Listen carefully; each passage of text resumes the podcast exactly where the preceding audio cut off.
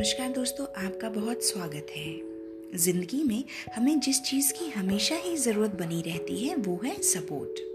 हम सभी चाहते हैं कि परिस्थिति चाहे जैसी भी हो, हमारे पास कोई ना कोई सपोर्ट तो हो ही। पर कई बार ये सपोर्ट कहाँ से आएगा और कब और हमें किस तरह मिलेगा, हम ये नहीं कह सकते। ऐसी स्ट्रेसफुल सिचुएशंस में जब आप बहुत खुद को हताश और निराश फील करें तो आप बना सकते हैं अपना खुद का एक सपोर्ट सिस्टम जी हाँ सेल्फ सपोर्ट सिस्टम देखिए, इसके लिए आपको बहुत मेहनत करने की ज़रूरत नहीं है। जैसी कि मेरी हमेशा कोशिश रहती है आपको कुछ सरल सुझाने की, जो आपके जीवन को बेहतर बना सके। तो स्ट्रेसफुल सिचुएशंस में, यानी तनाव में या अवसाद में, आपको जिन चीज़ों का ध्यान रखना है, वो है क्रिटिसाइज ना करना। जी हाँ ऐसी स्थितियों में आप कभी भी ना खुद को, ना किसी और को क्रिटिसाइज करें। इससे होता क्या है? इससे चीज़ें और बिगड़ती हैं और मैस क्रिएट होता है। वक्त तो गुजर जाता है, पर मस्तिष्क में या मन में कई बातें रह जाया करती हैं। इसलिए बेहतर है उसी समय पर थोड़ा सा मौन होना। इसलिए क्या ना करें क्रिटिसाइज ना करें। देखिए, चीज़ें हो जाती हैं। कोई नहीं चाहता तनाव हो, पर हो जाता है। जीवन है, हो जाता है। आप इन चीज़ों से बेहतर डील करना सीखें।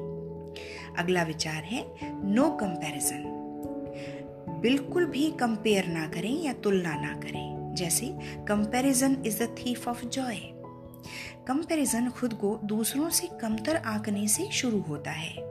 और ये आजकल पाई जाने वाली सबसे आम समस्या है, सबसे सबसे आम समस्या है। लोग बड़े कंपैरिजन करने लग जाते हैं। हम घर से निकले नहीं कि कंपैरिजन शुरू हो जाता है और फिर आ जाते हैं स्ट्रेस में। मैं आपको हमेशा अपनी टॉक्स में एक चीज़ बनाए रखने के लिए कहती हूँ, वो है अपना सेल्फ कॉन्फिडेंस देखिए, ये बहुत ज़रूरी है। आप अपना सेल्फ कॉन्फिडेंस वियर करें और अपनी लाइफ को अच्छे से लीड करें। इसलिए नो कंपेरिजन्स अगला विचार है फॉरगिव करें या माफ़ करें किसे? खुद को और दूसरों को। देखिए, सबसे ज़रूरी और सिचुएशंस को क्रिएट कंट्रोल करने वाला फैक्टर है ये। जी हाँ। बिल्कुल, क्योंकि हम ये नहीं जानते कि कब चीज़ें नॉर्मल होंगी। जब जब कोई तनाव होता है तो वो बढ़ता चला जाता है। जब तक आप किसी को माफ़ नहीं करेंगे तो आपके मन से भी गलत चीज़ें नहीं हटेंगी। इसलिए आप याद कीजिए अपने बचपन में अपने बड़ों को। वो कहते थे कि देखो, मैंने उसे माफ़ किया, या आप भी किसी को माफ़ कर दीजिए। इसलिए फॉरगिव करना सीखिए। चीज़ें वही हैं। लेकिन वापस वापस आ जाया करता है बहुत कुछ। इसलिए माफ़ करें और आगे बढ़ें और करें अपना सबसे मज़बूत स्ट्रॉन्ग सपोर्ट तैयार।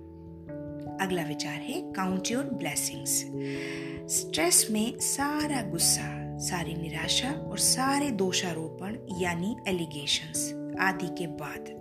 जब स्थिति थोड़ी शांत हो, आप आराम से बैठकर गहरी श्वास लीजिए। और थोड़ा खोजिए उन कारणों को जिनसे ऐसी स्थिति दोबारा ना आ पाए। क्योंकि कई बार होता ये है कि हम, स्थितियाँ बहुत ख़राब हो जाया करती हैं, हम फंस जाया करते हैं। इसलिए आप क्या कर सकते हैं? आप कर सकते हैं अच्छी चीज़ों को याद। जी हाँ वन बाय वन याद कीजिए आपके पास जो है अच्छा या जो है बेहतर औरों से। इससे आप तुरंत रिलैक्स होंगे इंस्टेंटली रिलैक्स फील करेंगे। अगला विचार है बी बोल्ड इसे याद रखिए। Boldness is like a muscle it grows the more you exercise it यानी आप हिम्मत रखिए और ऐसी सिचुएशन से निकलकर खुद को बेहतर और बोल्ड महसूस करवाइए। और आगे बढ़िए, क्योंकि आप ही हैं अपने खुद के मित्र। इसलिए खुद को साहसी बनाए रखिए। अगला विचार है हैव पेशेंस धैर्य रखिए। प्लीज़ हैव पेशेंस थोड़ा सा इंतज़ार करिए। जैसे जैसे समय बीतेगा, चीज़ें नॉर्मल होने लगेंगी। वापस वापस लाइफ ट्रैक पर आने लगेगी। थोड़ा सा धैर्य रखिए, क्योंकि समय हर चीज़ को हील करता है। इसलिए प्लीज़ धैर्य रखिए। देखिए, तनाव की स्थितियों में स्ट्रेस में, अगर आप पूरी तरह ठीक ठाक फील ना भी कर रहे हों तो कोई बात नहीं इट्स नेचुरल होता है, सभी के साथ ऐसा होता है। आप ये सोचिए कि आप कितनी दूर आ गए हैं और आप आज हैं खुद को अच्छा और सुरक्षित रखते हुए। तो जब आप इतनी दूर आ ही गए हैं तो यकीन कीजिए, आप आगे भी पहुँच जाएँगे। और अपना बहुत लंबा सफ़र तय करेंगे अच्छे से। और कुछ साल बाद जब आप वापस पीछे मुड़कर देखेंगे तो खुद को ज़्यादा मज़बूत पाएँगे और दूसरों को बता सकेंगे कि आपने तनाव की स्थितियों में अपना सेल्फ सपोर्ट सिस्टम कैसे तैयार किया। और अगर आप ऐसा कर लेते हैं तो प्लीज़ मुझे मैसेज ज़रूर कीजिएगा। मुझे बहुत अच्छा लगेगा। तो चलिए, आप और हम मिलकर ज़िंदगी की नई पहेलियों को सुलझाने की कोशिश करते हैं। और इसी तरह मिलते हैं अगले एपिसोड में। तब तक के लिए आप खूब खुश रहिए और और अपना ध्यान रखिए। Thank you